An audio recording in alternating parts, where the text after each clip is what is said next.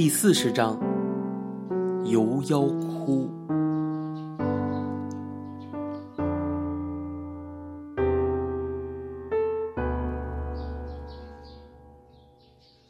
上星期六晚，笔者误打误撞，竟闯入一个非常禁地。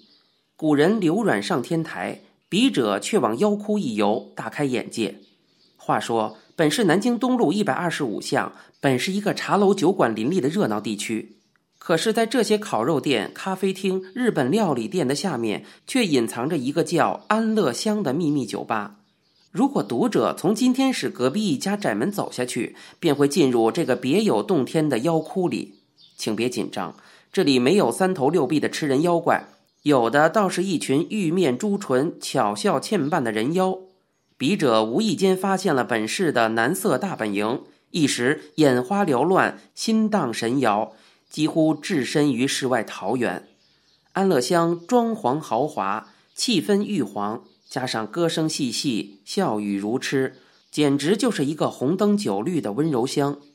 据说来这里吃禁果分桃的人，上至富商巨贾、医生律师，下至店员伙计、士兵学生，九流三教，同病相怜。笔者旁敲侧击打听出来，安乐乡的后台老板乃是影视剧的某名流，难怪那晚的星光熠熠，一位最近刚红的小生竟也赫然在场。然而人妖异路，妖窟到底不可久留。笔者喝完啤酒一瓶，赶紧匆匆离去，返回人间，写下《游妖窟记》，与读者共襄奇遇。本报记者凡人报道。我到安乐乡去上班，一进酒吧便听见我们的师傅杨教头与小玉、吴敏、老鼠几个人在里面议论纷纷，大家都似乎很激动。师傅看见我，气吁吁地将手里捏着的一份《春申晚报》塞给我看。晚报的第三版的社会传真专栏便登着凡人报道的那篇《游妖窟》，标题还用的是特大号字，《春申晚报》。据说是从前上海一个青帮小头目办的，专靠写黑幕新闻发迹。前几个月，《春申晚报》把一个小有名气的女明星罗丽丽未发迹以前在华都当舞女的秘闻挖了出来，添油加醋，写得十分不堪。那个女明星气得服安眠药，差点送命，闹得满城风雨。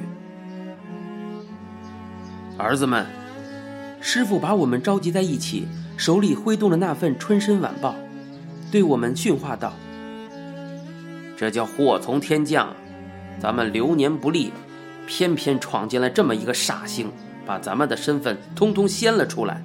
今后恐怕没有太平的日子喽。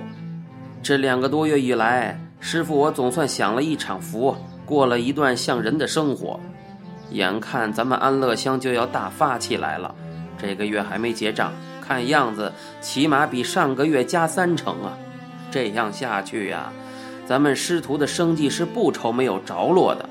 当初师傅想尽办法把这个酒店开起来，一半也是为了你们这几个东西，起一个窝，免得你们流落街头。你们不能怨你们的师傅啊！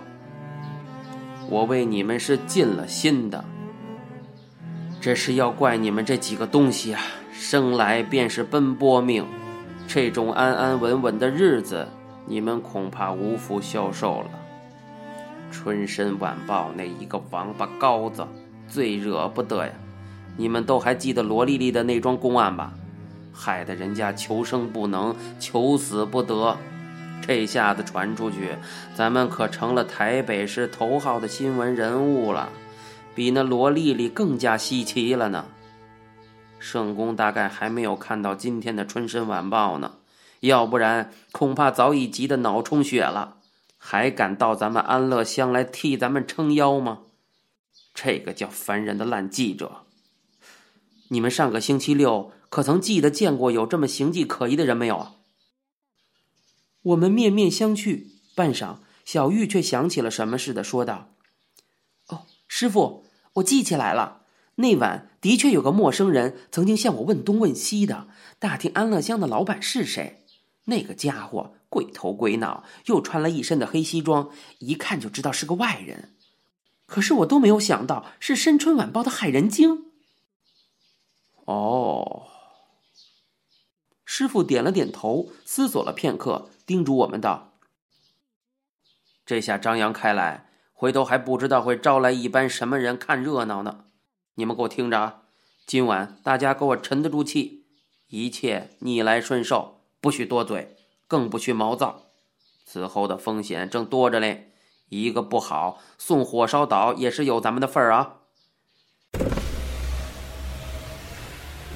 师傅的话还没有落音，唰的一声，大门开了，三三两两已经闯进来一些不相干的陌生人了，开始疏疏落落的分别坐在各个角落，还不怎么起眼，师傅也就照例指着我们端酒送烟。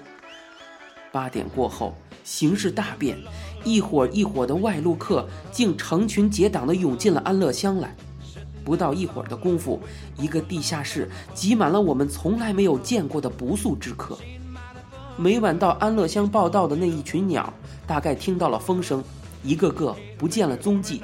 即使有一两个冒冒失失的飞了进来，一看见老窝里鸠占鹊巢，全是些生面孔，知道情势不妙，也就悄悄的走了。陌生客大多是年轻人。有一伙是常在野人咖啡馆穷泡的浮华少年，我在野人里面见过他们几次，还带了几个妞来，都是来看热闹的。那群少年一进门，一双双的眼睛便咕噜咕噜的转，到处在搜索寻找，接着便交头接耳，指指点点起来，一阵阵扑哧的笑声此起彼落，笑得最尖锐、最刺耳的。是一个梳着马尾、穿着一双长筒靴、眼皮涂成蓝色眼圈膏的一个女孩子。在哪里？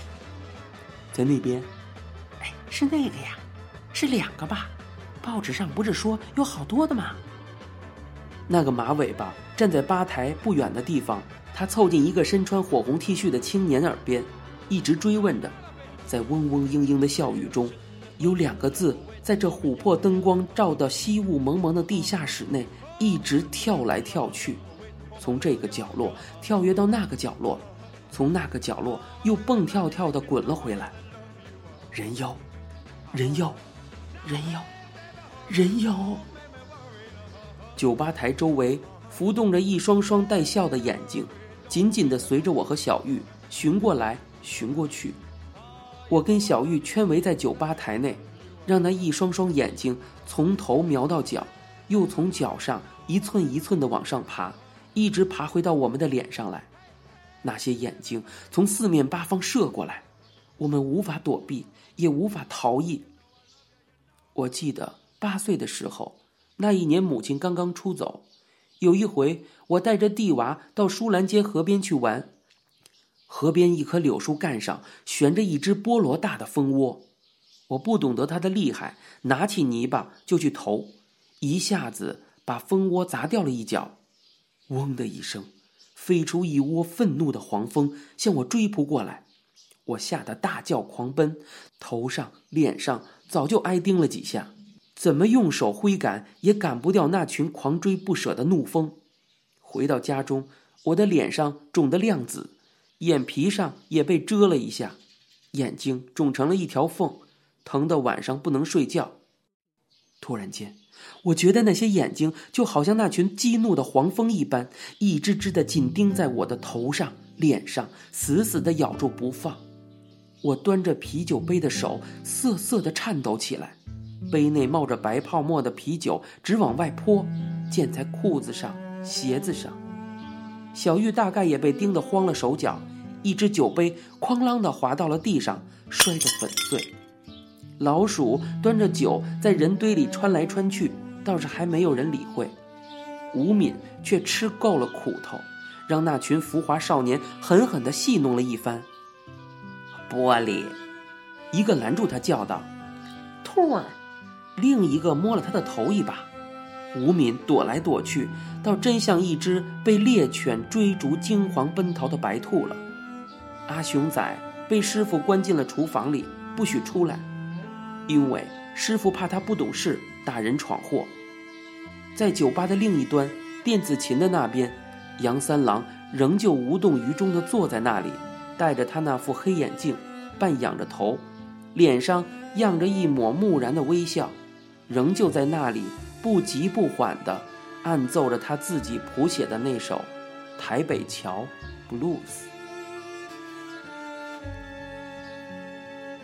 晚上打烊后，我们一个个早已累得精疲力尽。刚才那四五个钟头的班，每一分钟都是硬着头皮熬过去的。师傅倒夸奖了我们一番，说我们果然还沉得住气，没有惹出乱子。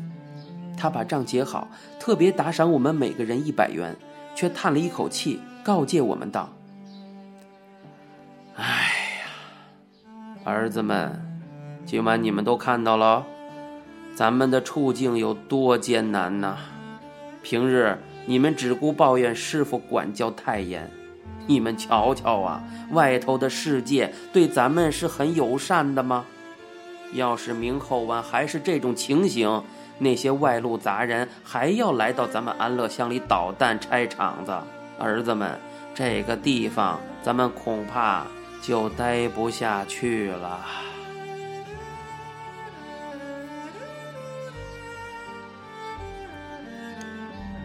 回到傅老爷子家，已经是深更半夜，天气有点凉意。我身上穿着一件傅卫留下来的军用夹克。傅老爷子家灯火全熄了，黑漆漆的一片。我摸着黑上了玄关。平常傅老爷子早睡，但他总把玄关一盏小灯开着，给我照路。我昨夜一夜没有回来，不禁有些悬心。我进到屋内，便悄悄地走进傅老爷子的房间外面。隔着房门，凝神屏息地聆听了片刻，我似乎听到了傅老爷子房中有微弱的呻吟。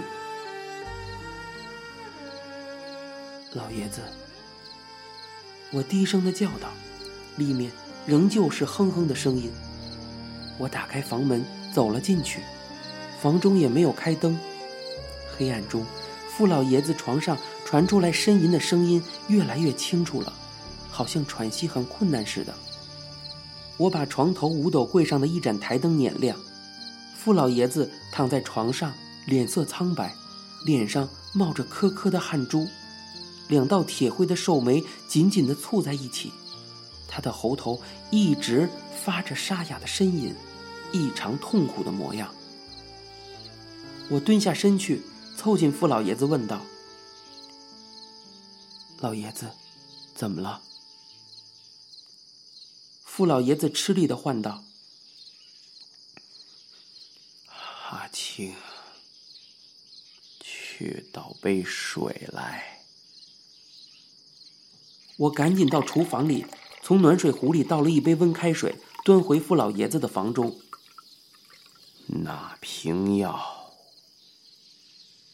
傅老爷子抬起手，指了一指床头边上五斗柜上的一只塑胶药瓶。药瓶里是绿色胶囊的药丸，不是傅老爷子平时服用的药水。我记得傅老爷子说过，这是特效药，心疼的实在厉害，救急用的。药瓶上写着六小时服用一粒。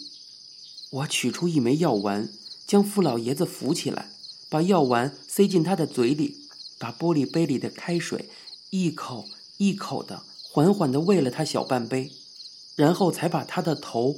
又放回到枕上，傅老爷子的头发都让汗水浸湿了，而且是冷汗。我掏出手帕替他擦拭额上的汗水。老爷子，要不要我送你去医院看看大夫啊？傅老爷子这次病的似乎来得很凶，我不禁有点慌了起来。傅老爷子却摆了一摆手，他的眼睛仍旧闭着。说道：“吃了药，暂不碍事。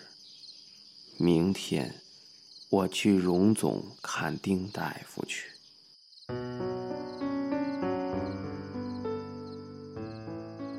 丁仲强大夫是荣民总医院的心脏科主治医生，傅老爷子的心脏病一直是他治的。我说道：“那么。”明天一早我就送您去，老爷子。傅老爷子点了点头，过了一会儿，他张开了眼睛，才缓缓地将他发病的原因说了一个大概。原来早上他去了中和乡灵光育幼院，去把那个没有手臂的残废儿童傅天赐带去台大医院看病。傅天赐已经病了一个星期了，一直发烧。育幼院的特纳医生开了药，可是并没有效，孩子病得很痛苦。傅老爷子不忍，所以想带他到台大医院去诊治。谁知台大医院的电梯偏偏坏了，内科诊室又在三楼。平时傅天赐走路便不平稳，容易摔跤，何况又在病中。傅老爷子半抱半拖的把傅天赐弄上了三楼，自己却累倒了。在医院里，心就疼了起来，人都差点昏歇了过去。傅老爷子说完，却打量了我半晌，嘴角浮起一丝倦怠的笑容来，喃喃地说道：“阿卫的衣服，你穿着正合适啊，阿青。”我低头看了一看自己身上的那件墨绿色的军用夹克，说道。外面天冷，有点转凉了。晚上，我睡在傅老爷子房中，靠在房中的一张藤椅上休息。一夜，我们两个人都没有真正的睡过。傅老爷子大概很不舒服，隔不了一会儿就要哼一下。他一呻吟，我便惊醒过来。这样反反复复，终于折腾到天亮。我起身去烧水，冲了一杯阿华田。傅老爷子本来不肯喝，我劝了半天，总算把一杯阿华田细细的喝完了。我找了一件对襟的夹袄出来，替傅老爷子穿上，然后自己也匆匆的梳洗了一番。八点钟，我便到巷子口拦了一辆计程车进来，然后从床上将傅老爷子扶起，他的右手臂挽住我的脖子，我的左手却挽过他那佝偻的背脊。抱住他整个身子，两个人互相依靠着，搀扶着，一步一步蹒跚地走下玄关去。您现在收听到的是由白先勇原作、一辆松鼠播讲的《镊子》。